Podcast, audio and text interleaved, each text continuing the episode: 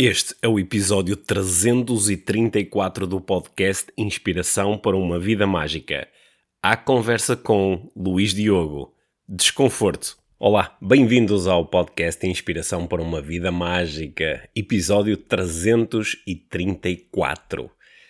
É verdade, já ultrapassamos a marca de um terço de milhar de episódios e é espetacular saber que estás aí a ouvir também este. Esta semana eu estive à conversa com o Luís Diogo. O Luís é arquiteto, eu conheci-o há cerca de dois anos, fizemos parte uh, de, um, de um programa de marketing digital, onde ambos estávamos a aprender mais sobre uh, marketing digital. O Luís captou a minha atenção, sobretudo pela energia e pela paixão com que fala das coisas que lhe interessam. E aquilo que lhe interessa hoje em dia é interessante para mim também, porque o Luís, nos últimos meses, tem construído uma comunidade focada em enfrentar o desconforto e utilizar pequenos incrementos para criar uma vida exponencial. Ele chama-lhe de mini NASA a esta comunidade. E eu quis conversar com o Luís precisamente porque, sabendo que ele tem uma apetência, um interesse especial por ajudar pessoas a criarem negócios, a levarem projetos para a frente, a mudarem as suas vidas na área uh, profissional, eu queria, claro, trazer a experiência do Luís e fazer-lhe perguntas sobre desenvolvimento pessoal, para procurar descobrir de que forma é que estas duas coisas estão tão próximas, tão juntas. Por um lado, a vontade de nós transformarmos vidas profissionais, coisa que interessa a tantos de nós e tantas das pessoas que ouvem este podcast, e simultaneamente entender como é que isso, no fundo, no fundo, não é mais do que um processo de desenvolvimento pessoal. Dizer não é mais parece que é como se isso fosse coisa pequena, mas como sabemos, é uma coisa bem grande. Ainda por cima, eu tive a oportunidade aqui durante a conversa também de aprender um pouco mais com a experiência que o Luís teve muito recentemente de fazer uma palestra para uh, 1.300 pessoas, 1.500 pessoas, no evento Marketing Masters e que foi a sua grande primeira experiência a fazer uma palestra. Ora, eu, como tu sabes, interesso muito pelo mundo das palestras, faço disso atividade regular, ensino muitas pessoas que querem aprender a palestrar e, portanto, também aproveitei para aprender com a experiência do Luís. E é isso que eu te convido a fazer durante os próximos 45 minutos, a aprenderes com a experiência do Luís, deixaste eventualmente contagiar pela sua energia e pela sua paixão e entender que por trás das suas palavras estão uh, muitos anos de, de aprendizagem. E acho que todos juntos vamos certamente passar aqui um tempo bem agradável. A conversa vai andar à volta de negócios, do marketing digital, do chat GPT, da inteligência artificial, de desenvolvimento pessoal, de empreendedorismo, de dar o salto e até da recente experiência do Luís como pai, uma experiência uh, muito recente. Portanto, aí vamos nós para mais uma conversa que espero eu seja de grande inspiração para uma vida mágica.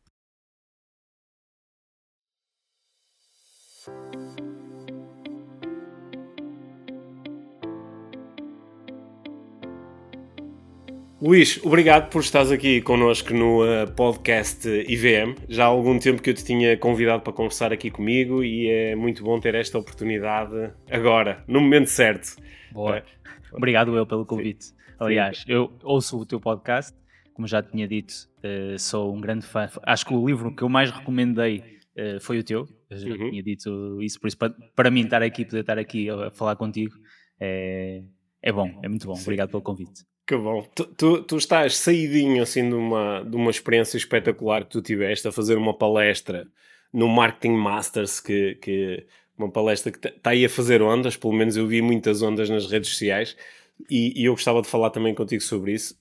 Antes disso, ia-te pedir, se conseguisses, para resumir um pouco o teu trajeto, o teu trajeto de vida e profissional até chegares ao dia de hoje a fazeres aquilo que tu fazes.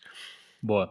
Olha, então as duas coisas estão relacionadas, até porque parte da palestra, uh, aquilo, a minha intenção foi mostrar às pessoas que os resultados acabam muito por vir quando nós olhamos para dentro, quando nós olhamos verdadeiramente eh, para aquilo que nós podemos agir, para a nossa ação. É? E a minha vida tem sido muito isso, tem sido muito mais na reação àquilo que me acontece e tentar orientar sempre essa ação e depois os resultados foram naturalmente acabaram por uh, acabaram por, uh, por aparecer.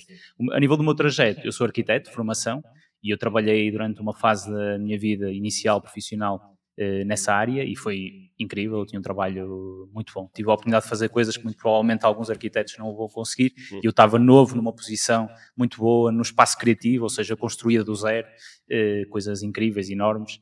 E nessa altura eu senti um, uma dificuldade de gerir, a dicotomia da escolha de gerir, se por um lado eu queria continuar aquele caminho, que era um caminho muito mais seguro, eh, ou então eu poder desenhar o meu caminho. E para mim a liberdade da escolha eh, é um pilar fundamental na minha vida.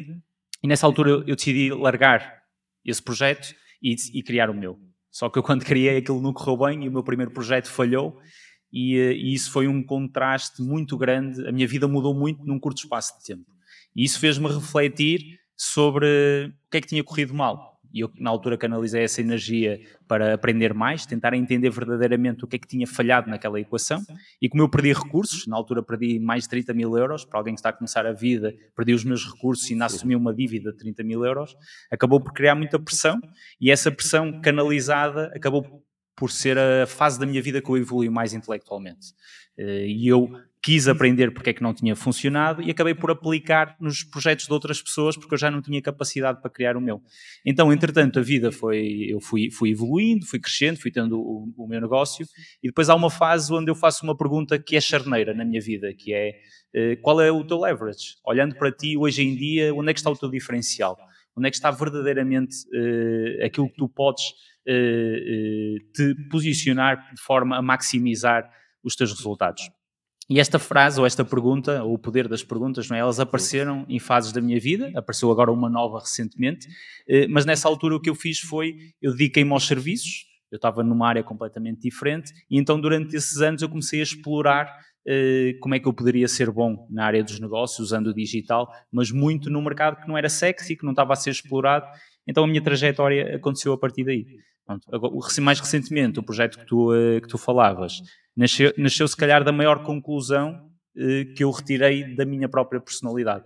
Eh, eu percebi que eu tinha um defeito, isto era a forma como eu olhava para ele até, até há, há, dois anos, dois anos e meio, eh, que era um, eu, eu, tenho muito ímpeto quando eu vejo a oportunidade em partilhar a minha visão sobre algo que eu acredito que possa contribuir para a evolução daquela pessoa, eu tenho um ímpeto muito forte de o partilhar. E, e quando alguém, os meus amigos e algum, algumas pessoas da minha família, não queriam fazer essa evolução, uh, acaba por gerar ali um choque, um confronto. E uh, isto foi muito difícil de lidar, porque eu durante anos vivi com este estigma que eu tinha que controlar este meu impulso e, uh, e, e eu lembro-me de muitas noites olhar para esse problema e ele era muito grande na minha vida. Entretanto, eu rodeei-me de pessoas diferentes, eu mudei as pessoas que, que, estavam à minha volta e comecei a entender que existia um, um espaço muito restrito de pessoas que viam potencial nessa minha opinião. Queriam evoluir e viam que a minha opinião podia contribuir para isso. E quando eu comecei a partilhar e a ver que a relação era, era oposta, que era, havia um valor naquilo que eu estava a fazer, eu percebi que eu podia canalizar esse desconforto, eu chamo-lhe desconforto, que eu acabo por, uh, por conseguir gerar, para pessoas que efetivamente conseguem tirar partido disso. Então, hoje em dia, uh, o meu projeto está muito mais centrado para como é que eu posso responder a esse grupo muito específico de pessoas que, que, consegue perceber que no desconforto tem essa capacidade de evoluir, como é que eu as posso ajudar a, a criar ali algum impacto na vida delas? E a Mini NASA, que é o, aquilo que eu gostava de, de, continuar nestes próximos 10 anos, é a minha resposta, é eu pegar no meu defeito, tentar canalizá-lo numa direção muito mais positiva e, e, com isso poder ajudar aqui algumas pessoas, uh, mais na área do digital e dos negócios, uh, a tirarem aqui algum resultado. Uhum. Quando, quando tu uh, fala, apareceram aí uma série de palavras e de ideias interessantes que eu fiquei cheio, cheio de vontade de explorar. a primeira, eh, ainda um, um pouquinho atrás na tua intervenção, tu falaste no, na, na, importância de tu, em determinado momento, identificares o teu diferencial, não é? E perguntaste a ti próprio qual é que era o teu leverage, qual é que era o teu diferencial. Isso eh, faz-me lembrar de uma pergunta que se faz muitas vezes em desenvolvimento pessoal, que é qual é o teu propósito, mas não é exatamente a mesma coisa, não é? E, uh, porque uh, existe a possibilidade de, de, tu identificares em ti um diferencial que depois não te interesse muito, ou eu até sou, eu consigo aportar aqui valor porque tenho uma competência muito especial e que as outras pessoas reconhecem, só que não tenho vontade, não está ligado àquilo que eu realmente quero fazer. É? Existe, existe esse. Sim, ou pode existir eu... esse, esse gap aí? Eh, na altura, hum. claramente, ou seja, olhando para trás quando eu fiz essa pergunta e quando eu encontrei aquela resposta, eh, era muito menos eh, emocional e havia um entendimento sobre uma maturidade sobre eh, os meus princípios muito menor do que a que existe hoje. Uhum. E eh, naquela altura eh, a resposta que eu dava era uma resposta mais de, de reação às próprias circunstâncias onde eu estava. Eu vinha de uma fase onde tinha corrido mal, onde inclusive eu coloquei em causa a decisão que eu fiz de largar uh, o, uh, o, o, trajeto que eu estava para iniciar um novo trajeto e eu precisava de respirar. Então, naquela altura, aquilo que eu olhei foi muito mais nas minhas características profissionais, ou seja, quem era bom naquela área, e eu cheguei a um ponto em onde me considerei que conseguia aportar muito valor técnico uh, naquela área, eu se me posicionasse num lugar onde não existiam esses uh, players, eu tinha mais probabilidade de sucesso. Então a minha resposta foi muito mais em maximizar a minha probabilidade de sucesso ou minimizar o impacto da, da minha decisão do que propriamente um, um, uma introspeção sobre aquilo que me motivava. Só que dessa pergunta até mais recentemente, quando eu a fiz, acho que foi essa maturidade que acabou por evoluir. E aquilo que eu hoje já não sou capaz de fazer uh, é dissociar aquilo que eu faço a esse propósito. Só que essa pergunta que tu fizeste, qual é o teu propósito, hum. daquilo que é a minha experiência, carrega uma responsabilidade enorme. E eu, durante Sim. muito tempo na minha vida, procurei-a.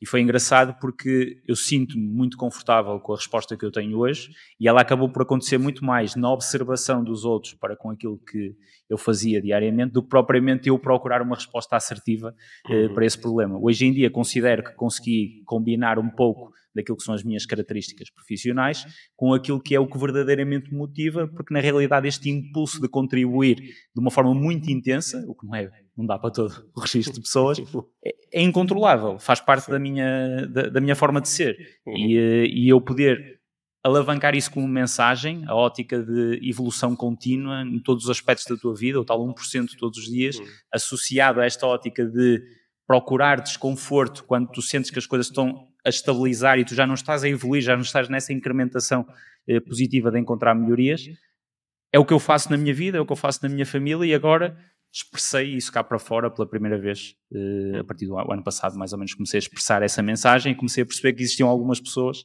que também partilhavam um pouco dessa visão. Hum.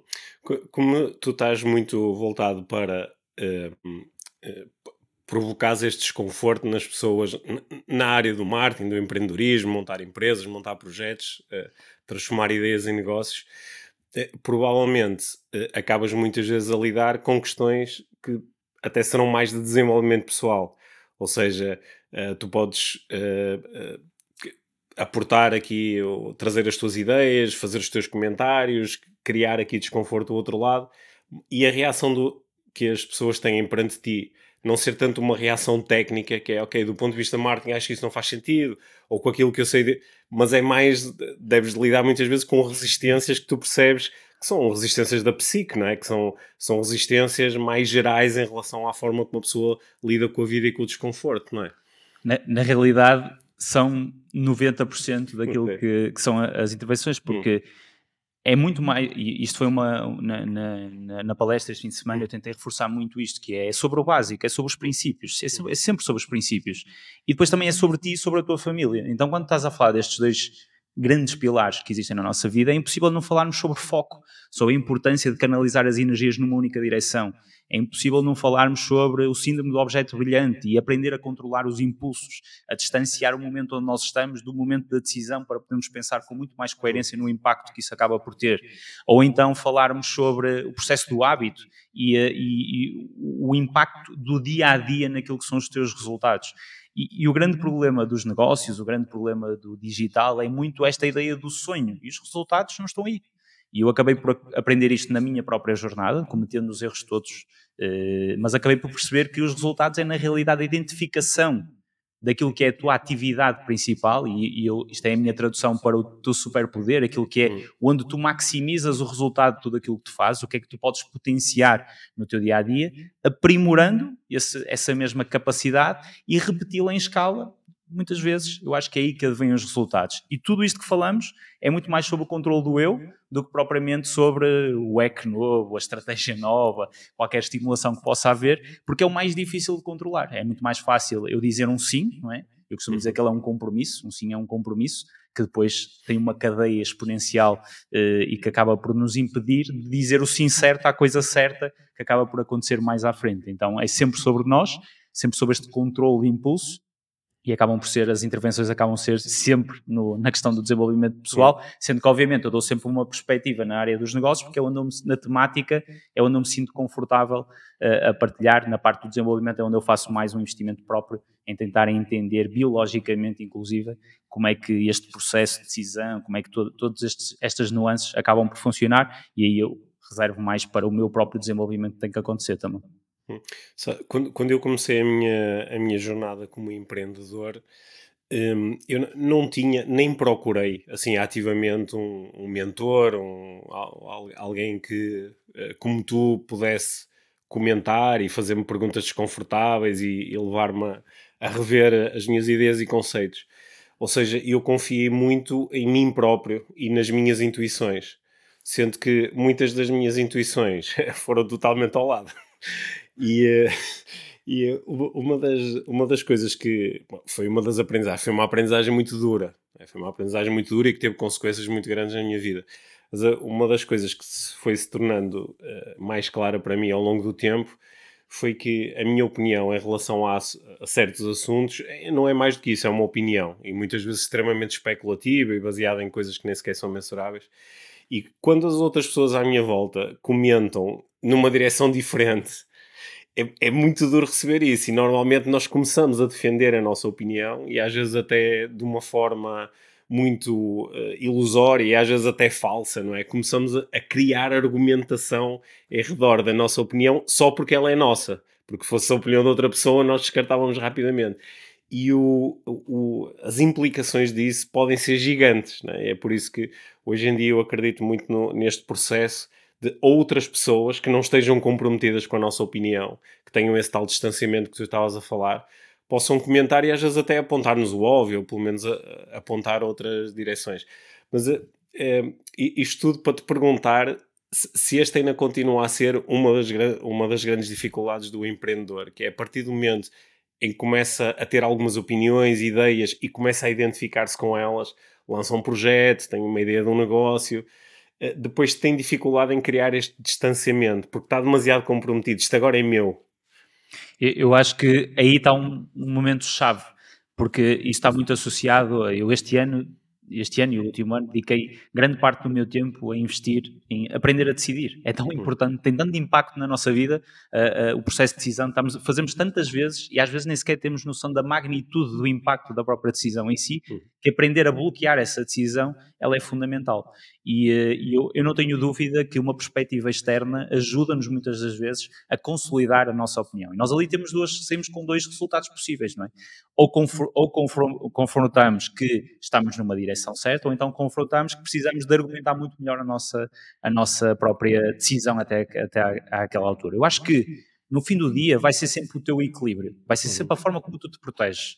Porque, por um lado, se, se uma opinião externa é extremamente válida porque ela traz um conhecimento acumulado da viagem, da jornada daquela pessoa em cima da perspectiva do teu problema, e por outro, também é perigoso, porque essa pessoa muito dificilmente tem todo o teu contexto sobre aquela decisão. Logo, a responsabilidade ela está sempre do nosso lado.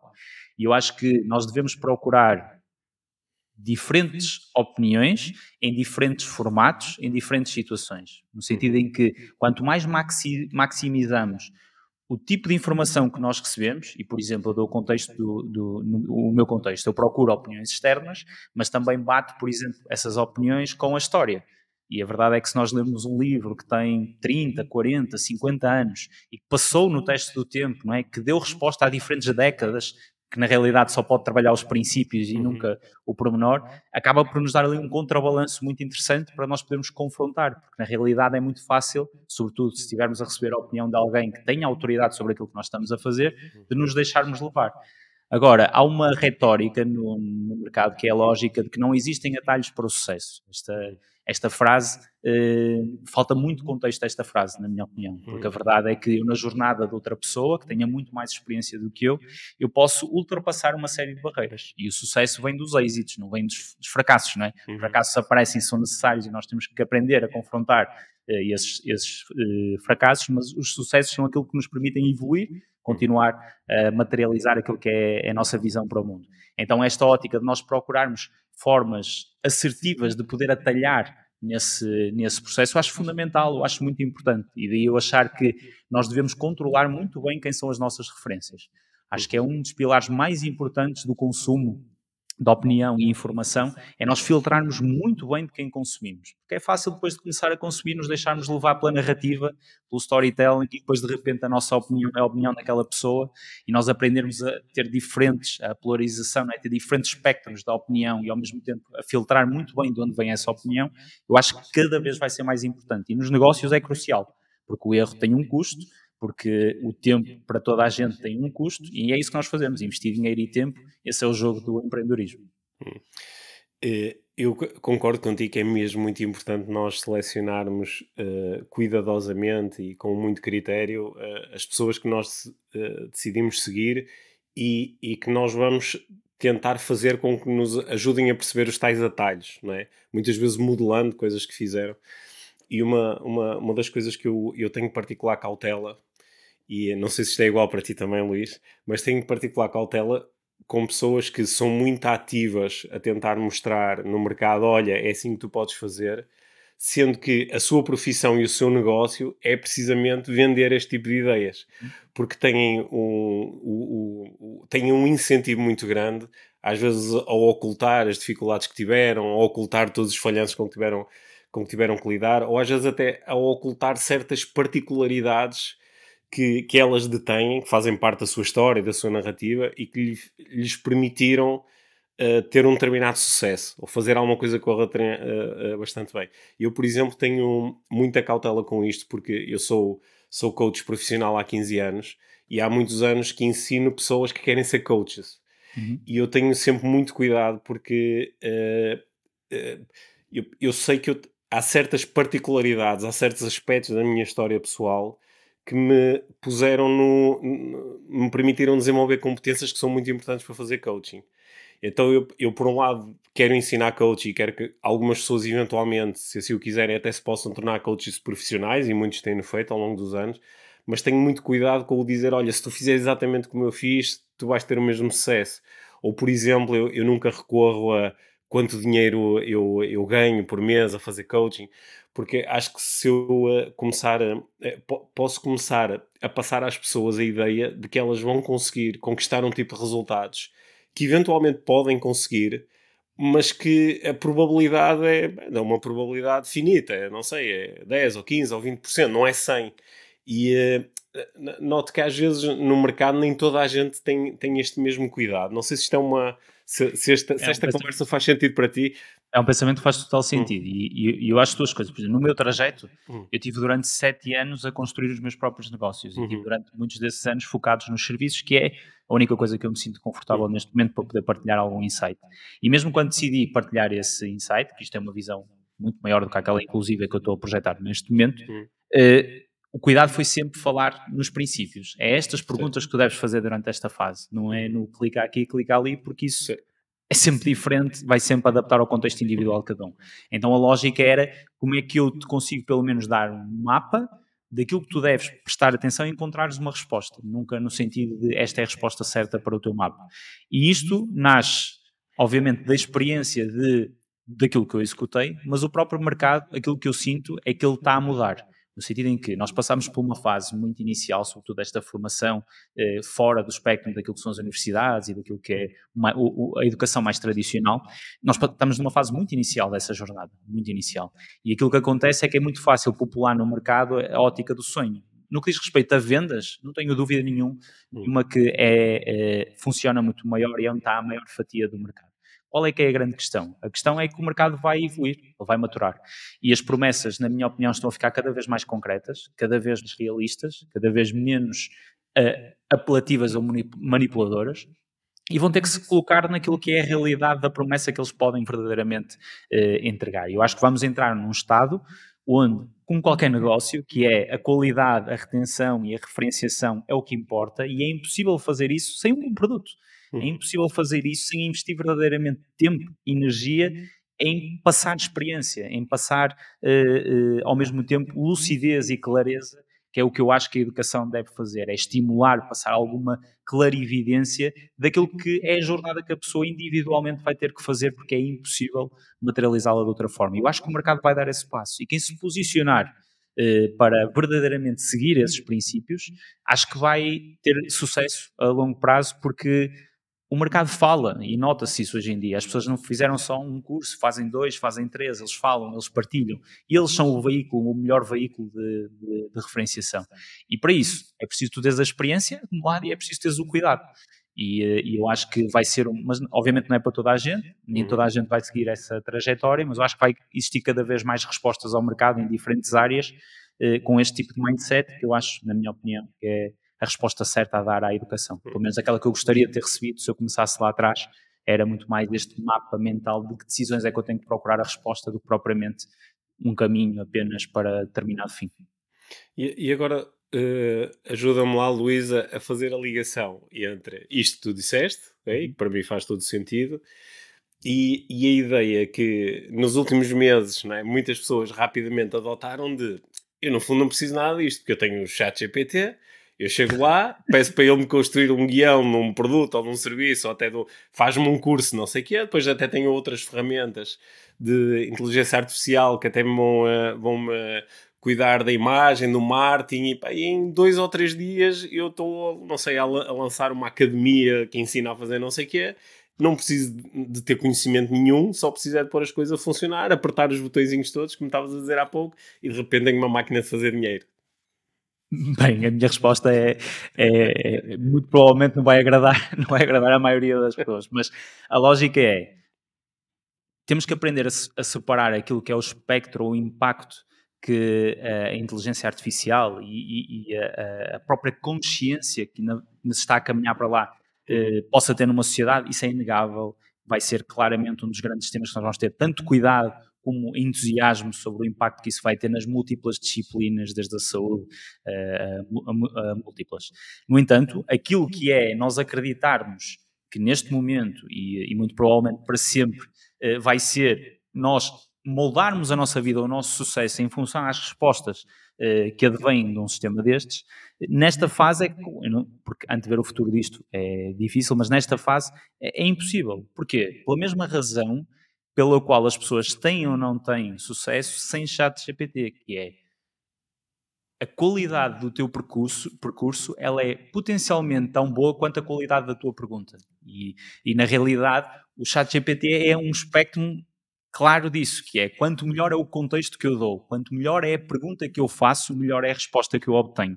Logo, há um diferencial claro em quem faz a pergunta é, ou na forma como tu formula, formulas essa pergunta. Então a lógica é como é que tu vais conseguir formular perguntas provocativas, contextualizadas, informadas, se tu não tens a informação do teu lado. Então aquilo que acaba por nascer como resultado, se tu não tens estas bases, o resultado que tu obtens é muito linear.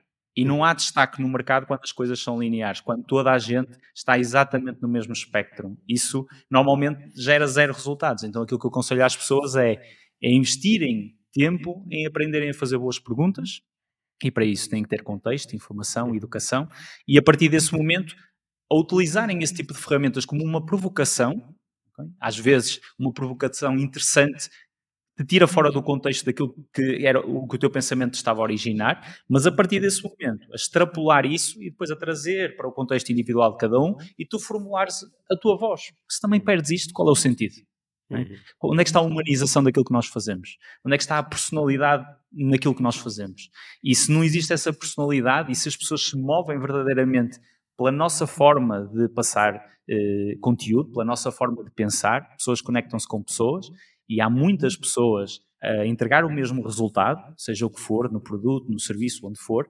Logo, aquilo que faz a diferença é o subliminar, é, é a humanização que existe por trás daquele, daquele, daquele produto. Então, se somos todos iguais, onde é que há este nível de diferenciação? Eu acho que quem tem este nível de diferenciação vai-se continuar a valorizar, vai inclusive acentuar, porque o mercado vai em massa para um lado e esta pessoa vai ficando cada vez mais isolada com uma narrativa mais humanizada. Por isso, eu acho que não é o caminho. Acho que as pessoas tiram o errado daquilo que é uma ferramenta com potencial e não querem fazer o base que é aprender a dar este contexto e a fazer estas perguntas. Uhum. Eu, eu, eu, eu, sinto que está a haver aqui um movimento que já aconteceu há muitos anos com a, com, com, com a internet, não é? de repente algumas pessoas engataram-se muito com agora há uma forma de fazer dinheiro chamada internet. É? Uhum. Depois, mais tarde, é? com, com, a, com, o aparecimento de tantas ferramentas de, de, marketing digital, o marketing digital vai, vai, vai me permitir. E agora é, são, são os, os bots como o chat GPT, mas podia ser outra coisa. A base está sempre esta procura, tu há bocado falaste em atalhos, é de um mega atalho, que é um atalho que eu posso tomar sem perceber nada do que estou a fazer. Né? E uh, acho que é uma atração muito grande que ao longo dos tempos sempre existiu, né? Pela, né? há dois ou três anos eram as criptomoedas e bom, vamos continuar a lidar com, uh, com atrações dessas que que, que fazem todas as coisas de que eu falei fazem imenso sentido e são de facto boas ferramentas e expedientes, não é? Só que eh, quando eh, nós dedicamos algum tempo a entendê-las, eh, depois temos mais probabilidades de conseguir usar com sucesso. E há uma questão que é, há uma associação enorme, e inclusive, por exemplo, no conteúdo vê-se muito essa, hum. essa pressão que existe no mercado, naquilo que é fácil, barato, Uh, e, uh, e, e, e, a verdade é que a oportunidade surge exatamente no oposto, não é? naquilo que é difícil, naquilo que é caro e que demora muito tempo. É aí que uhum. normalmente surge a oportunidade, porque é aquilo que muito pouca gente teve a capacidade de manter a constante necessária para, para o implementar. E todas as minhas decisões, e normalmente quando eu partilho uma, uma opinião sobre determinada decisão, é sempre em alocar a tua decisão aqui, porque é onde tu vais maximizar aquilo que é a maior fragilidade do ser humano. Qual é a maior fragilidade do ser humano? É manter-se numa constante, numa coisa que já não deixa de ser uma novidade, não é? Deixa de ser um estímulo e tu manteres isso durante muito tempo. E quem passa por este processo de constante, seja onde for, um atleta, é pouco estimulante. Ele tem que fazer aquilo muitas vezes durante muito tempo, aperfeiçoando exatamente a mesma fórmula durante anos. Isto em tudo, não é? Eu costumo dizer que o tempo uh, é um dos fatores mais importantes em tudo. As relações precisam de tempo e investimento para evoluírem. Os, os investimentos precisam de tempo e constante para, para evoluírem. Os negócios precisam de tempo e constante para evoluírem. Então as pessoas estão muito pouco preparadas para isto, porque têm que manter, e aí é, é claramente uma questão de desenvolvimento pessoal, que é, uhum. têm que manter o foco numa coisa que de repente deixa de ser sexy uhum. durante muito tempo e ainda aprender a bloquear socialmente todos os estímulos, e então hoje na internet é ainda mais difícil bloquear uh, esses estímulos, eu acho que isto é que é extremamente difícil. Então, para mim, acaba por ser básico como é que tu te posicionas para fazer uma coisa verdadeiramente com valor. E é posicionado exatamente no oposto daquilo que é fácil, imediato e barato. Uhum. Aqui, aqui, dentro do, da, da, minha indústria do desenvolvimento pessoal, houve mesmo muitas pessoas que ao longo dos últimos anos eh, não só ficaram seduzidas pela ideia do através do marketing digital eu vou conseguir chegar a mais pessoas e criar o meu público e ter os meus clientes, como mais do que ficarem seduzidas por isso, sentiram que era a única forma de, tinham de, não é? Eu agora, não é? Ou, uh, pessoas, inclusive alunos meus, que de repente estavam totalmente submergidos, estavam com a ideia de, pá, eu agora tenho que publicar não sei quantos conteúdos, não sei quantas vezes por dia, tenho que fazer isto, e tenho que ter uma página XPTO, e tenho que ter uma linha, e e, eh, e muitos esqueceram-se de, como tu estavas a falar há pouco, do, do produto ou do serviço, do que é que eu realmente estou a entregar e que contribui para, para a melhoria da, da vida das outras pessoas. E, e tenho alguns alunos que eh, estão a fazer consistentemente, a desenvolver consistentemente a sua capacidade de criar valor, eh, são coaches de sucesso Estou-me a lembrar de dois ou três casos que nem página têm na internet. Não, não tens forma de os encontrar na internet. E são coaches de sucesso, com, ajudam imensa gente, têm, têm um, conseguem montar a sua vida em redor da sua atividade enquanto coaches. E, e, e, isto para dizer que há uma grande, aliás, eu seduzi-me hum. pelos serviços porque há uma grande oportunidade no offline. Enorme. Hum. Não vai deixar de existir. Hum. Okay? Há uma simbiose entre o hum. comportamento de uma pessoa digitalmente com aquilo que é o comportamento dela uh, offline, se é que podemos utilizar este, este termo. E a oportunidade ela continua a existir aqui. E porquê é que o produto ele acaba por ter muito impacto?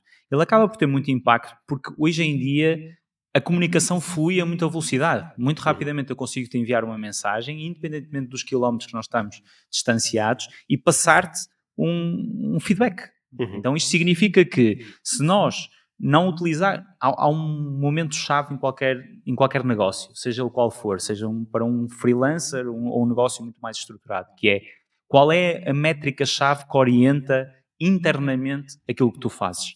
E se tu ainda não compreendeste que a métrica-chave deve ser a métrica-chave de sucesso do teu cliente e tudo aquilo que tu decides deve contribuir para caminhar, para evoluir essa métrica-chave do teu cliente, vais ter muitos problemas. Porque vai aparecer alguém, e estamos em, todos em mercados altamente competitivos, vai aparecer alguém vai se focar nessa métrica e vai construir um produto orientado para essa métrica, vai construir uma equipa de evolução e acompanhamento orientado para essa métrica.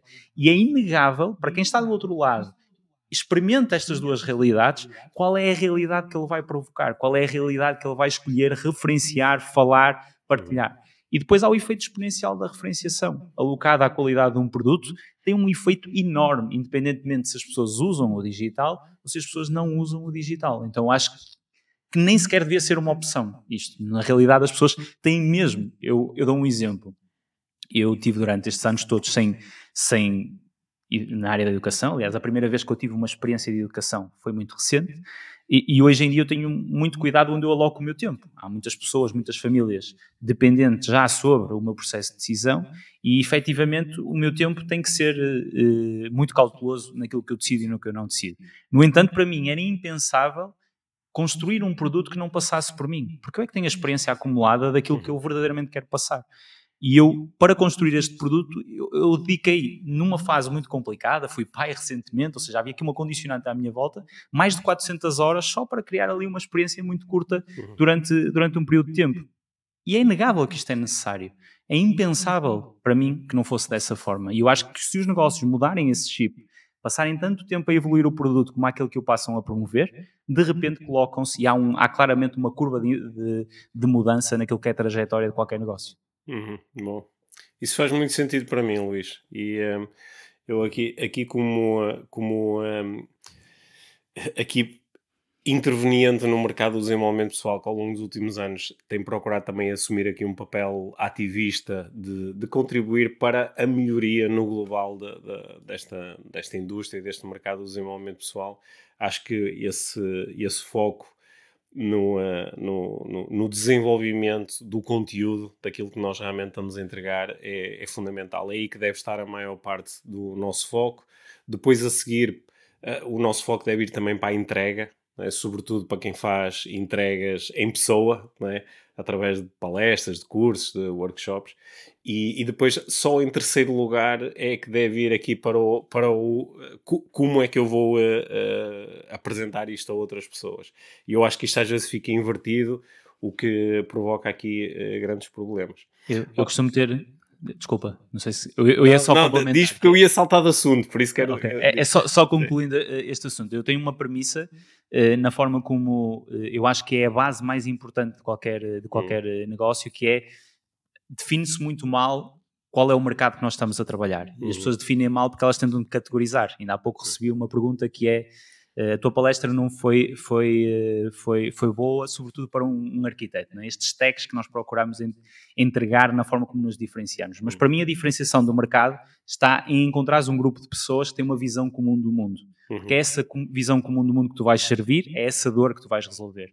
E a partir desse momento, muito antes de chegar à persuasão, a parte mais importante é a tua oferta. É verdadeiramente como é que tu resolves essa dor, como é que tu entregas a transformação que tu acreditas que é essencial para esse grupo de pessoas que têm essa tal visão comum do mundo. Então oriento muitas pessoas a encontrar qual é a estrela norte daquilo que tu estás a fazer.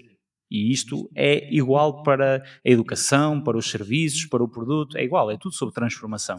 Então, tu aprenderes a identificar isso para mim é crucial e reforça muito isso que tu estás a dizer, eh, que é focar a tua energia no sítio certo, porque a persuasão é só nós é ponto só, é só nós comunicarmos esta bruta oferta que criamos para este grupo de pessoas que têm uma visão comum.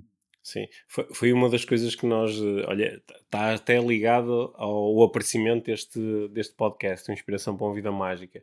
Eu e a Mia e as outras pessoas que trabalham connosco na Life Training, nós há, há uns bons anos decidimos que uh, queríamos falar sobre desenvolvimento pessoal e das disciplinas que mais nos interessam, mas não para toda a gente. Nós queremos falar para um público. Eu às vezes utilizo uma palavra que pode ser assim um bocadinho pretenciosa, mas nós queremos uh, uh, falar com um público que seja intelectualmente sofisticado, que, que, já não esteja à procura daquelas mensagens muito superficiais de desenvolvimento pessoal e que até as consiga sozinho desconstruir, né? que entenda que certas mensagens nem sequer não só não fazem sentido, como até são contraproducentes e que se interessem por ir um bocadinho mais além. Esse é o nosso público.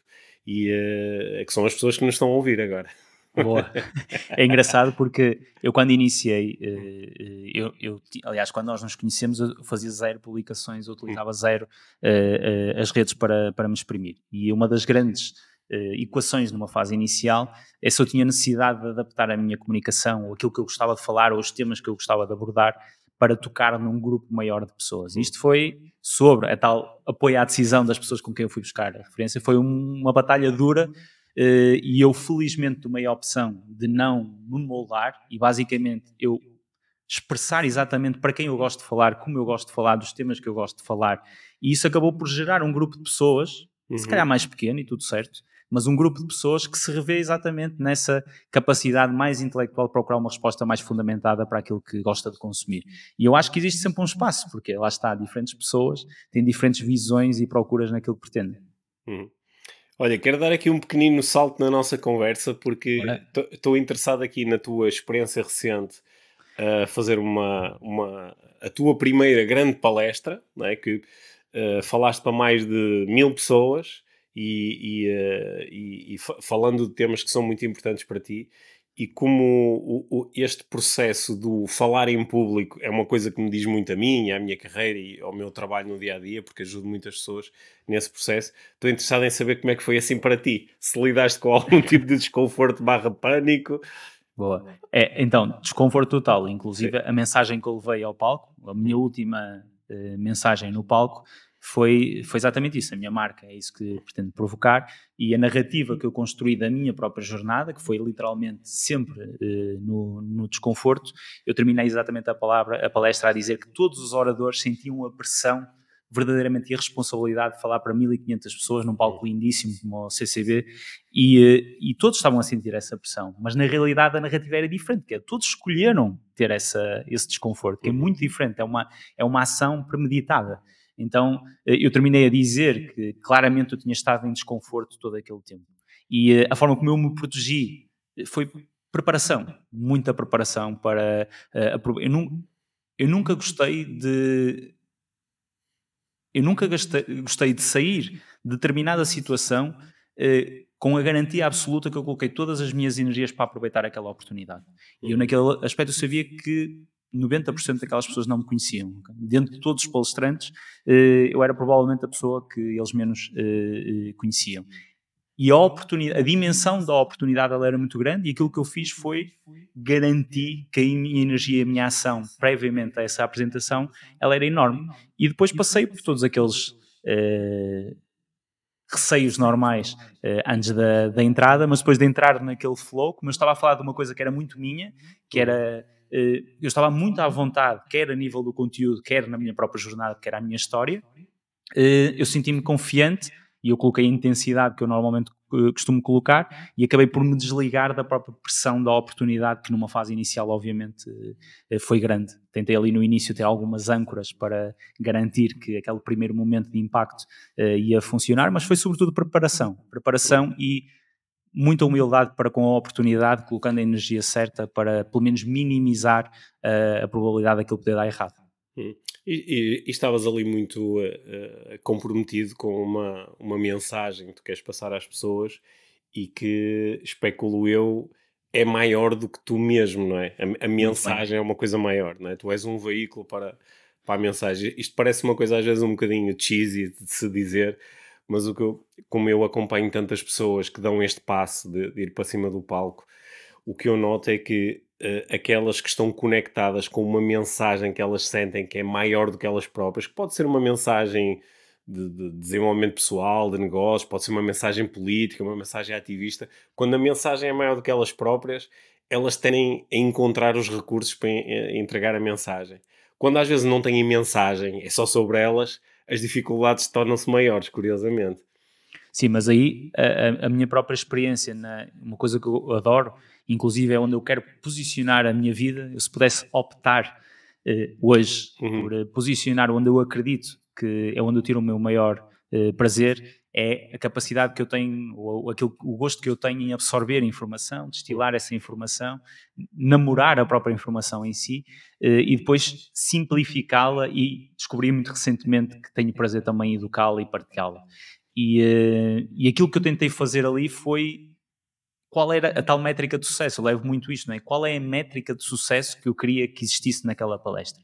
E a métrica de sucesso para mim era, eram duas: era a ação, ou seja, muito mais do que dar a informação, era motivar as pessoas à ação, porque acredito que quem é motivado procura a informação certa para, para o seu problema, até porque eu nunca conseguiria dar uma solução para o problema tão diferente de tantas pessoas que ali estavam, provavelmente 1500 problemas diferentes que estavam ali na, na plateia, e depois simplificar muito para as pessoas conseguirem levar uma mensagem, porque às vezes nós tentamos dizer muito e acabamos por não conseguir passar nada para o lado de lá. E aí o trabalho ou a experiência que eu tenho, que eu adoro a área do copywriting, de controlar a narrativa através da escrita, eu adoro escrever, eh, acabou por ajudar muito a, na construção da narrativa eh, que eu tentei levar para lá. E eu acho que isso foi o que acabou por resultar, porque depois no feedback que eu fui recebendo, as pessoas reforçavam muito essas mensagens As que acabaram mensagens. por ser a grande intenção que eu levava lá, era muito mais projetar essa mensagem do que propriamente o meu, o meu trabalho, o meu percurso, os meus resultados. Uhum. Inclusive, inclusive eu fiz contra a narrativa para com os resultados,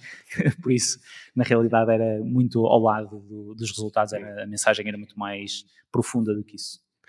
Quando eu entrego uma, uma palestra, procuro focar-me em uh, uh, num máximo de, de três grandes mensagens. Claro que depois há mensagens subliminares uh, e que surgem dentro das mensagens maiores e utilizando a tua linguagem, a, mi, a, minha métrica do sucesso em relação à, à minha palestra é depois da palestra, é às vezes até passado dois dias, uma semana, quando interages com alguém que esteve presente e perguntar o que é que tu. Qual, que, que, grandes mensagens é que uh, retiraste da palestra? E se elas acertarem em tipo duas das três, eu sei que fiz, o, eu, eu sei que fiz um bom trabalho a, a passar a mensagem. E às vezes é espetacular e, e espero que uh, provavelmente isto vai acontecer também contigo, Luís. Eu uh, hoje em dia tenho, às vezes, o, o, aquela experiência espetacular que é de ter encontros com pessoas que me dizem: Olha, eu estive num curso teu há 10 anos, ou eu assisti uma palestra tua há 12 anos, 13, 14, 15, são as uh, as minhas primeiras palestras e lembro-me de, opá, isso é espetacular, quando as pessoas se lembram de, de, da mensagem mais importante ou, da, ou retiraram alguma coisa. Uh, no, no, outro dia encontrei um tipo que abriu a carteira e disse ao oh Pedro: Eu tenho aqui na carteira uma coisa que eu escrevi numa palestra tua que eu assisti em 2009 e está aqui guardada há 14 anos. Incrível. E, e pá, isso é, são, são momentos espetaculares e nós percebemos que não é sobre nós, é, é sobre a mensagem que a pessoa recebeu e sobre o impacto que essa mensagem teve, não é? Porque as nossas mensagens não é só. Não é como ir assistir a um, tu podes ir assistir a um show de stand-up comedy e 10 anos depois lembraste de uma piada que achaste genial e que ainda hoje te faz rir. Mas é mais do que isso, não é? É sobre um impacto que a mensagem depois criou na tua vida. E sabes que é engraçado, tu estás a dizer isso. Eu tive um dilema grande uh, ali nos momentos antecedentes, há, nos dias antecedentes à, à palestra, que foi eu, eu, eu não tenho skills de interação. Uh, o meu perfil ou a forma como uh, eu costumo comunicar, uh, eu, eu, não sou bom a, a, fazer a piada, a fazer a interação com o público. Né? E então, durante o evento, eu via toda a gente a fazer a interação e aquilo a acentuar a minha dor de será que eu estou a, a fazer o certo? Mas numa questão de proteção, mas muito mais numa questão de coerência com a forma como eu acredito que consigo passar a melhor mensagem, felizmente optei por não entrar nesse tipo de coisas que eu sabia que muito provavelmente não iria conseguir uh, executar. Então, como eu sei que a intensidade ou a energia que eu coloco na, no como falo, do que falo, a paixão que tento passar, sempre foi a minha forma de ser e a minha forma de comunicar, acabei por potenciar e usar esse, esse enfim, a única arma que eu tinha de comunicação para, para passar para o lado lá e efetivamente acabou por resultar, porque eu senti efetivamente que isso acabou por gerar uma conexão, se calhar mais genuína, no sentido em que eu não, não tentei passar por uma coisa que eu se calhar não, não nem sei fazer nem sou, e eu acho que isso resultou. Porquê? Porque anulou completamente aquilo que eu estava a fazer, foi indiferente e uhum. focou muito mais naquilo que era o que eu estava a tentar passar. Porque depois as pessoas adaptam ao contexto individual delas e foge completamente do meu controle e na realidade se calhar a mensagem é até muito mais profunda do que aquilo que eu achava que ia ser. Uhum.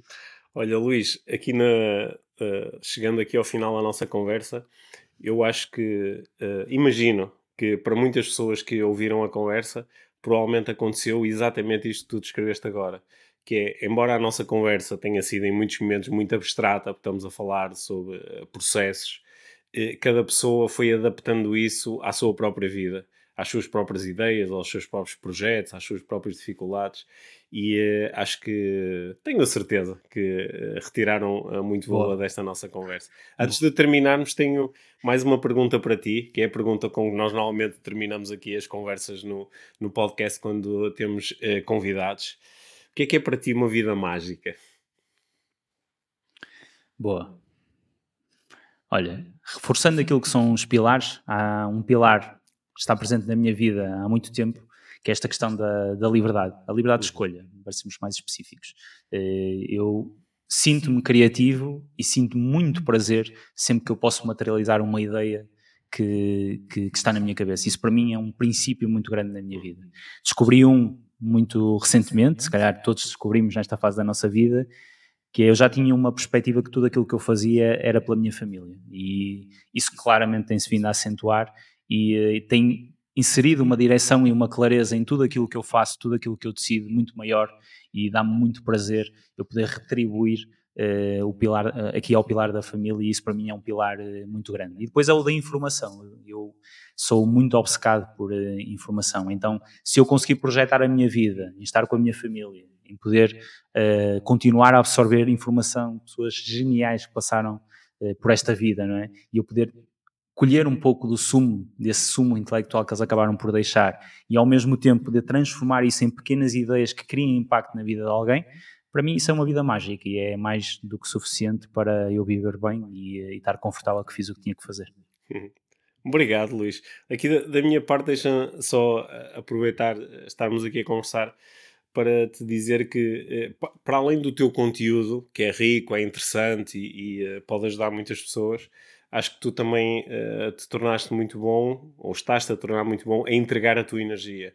E, uh, e nós curiosamente, quando nós estamos com outras pessoas, e tu focaste isso no início, quando falaste das pessoas que te rodeavam e que depois tu foste mudando, nós, nós muitas vezes sentimos inspiração através daquilo que as pessoas nos dizem, uma ideia que fica aqui a fervilhar, às vezes um, um pequeno impulso que, que, que nos faz mudar a, a direção da nossa vida, mas muitas vezes esse impacto surge por causa de nós conectarmos com alguém que está com uma energia positiva, radiante, livre e uh, é isso que eu sinto quando, quando te ouço e portanto quero-te agradecer oh, por estás a pôr esta tua energia no mundo. Está, está, Vindo de alguém está a com a tua capacidade, muito obrigado. Hum. Significa muito e tu sabes disso. Uhum. Boa. Obrigado. Olha, muito obrigado, obrigado por ter estado connosco. Boa. Posso, é, é, posso, posso, posso deixar aqui um agradecimento? Podes, claro. Boa, boa. Olha, vou-te dar aqui uma, uma, uma dimensão daquilo que tu possas uh, levar daqui, daquilo que é o impacto que isto possa ter para mim na, na minha vida. Como eu tinha dito, uh, o teu livro é, é o livro que eu mais eh, costumo recomendar. E entretanto, uhum. porquê? Eu, eu leio muito, é, um, é, claramente até tenho que controlar esse meu impulso de leitura, uh, eu leio muito e, e continua a ser sempre o livro que eu recomendo mais. E, e nunca te expliquei porquê. E, e ele foi um dos, dos livros que mais contribuiu eh, para eu olhar muito mais para mim, para descascar as minhas crenças eh, e procurar agir muito mais na ação do que propriamente no resultado. E o impacto que isso acabou por ter na, no meu percurso, já há bastantes anos, quando, quando o li, eh, é gigante. Por isso, para mim, estar aqui hoje, poder partilhar um pouco desta conversa contigo, sente-te uma, uma componente importante uh, daquilo que foi essa transformação e a referenciação, sei lá, já dei mais de 20 e tal livros uh, desse livro que eu li, é a melhor forma que eu tenho de te agradecer uh, esse, esse pequeno impacto. Ainda no sábado, no sábado passado, ofereci duas cópias do Mágico Não Acreditava em Magia a, a duas pessoas que acho que vão, vão beneficiar da, da, daquela história. Boa. Obrigado, Luís. Nada. Obrigado. Gostei de saber isso. Um grande abraço. Boa. Obrigado. Um abraço. Um abraço. you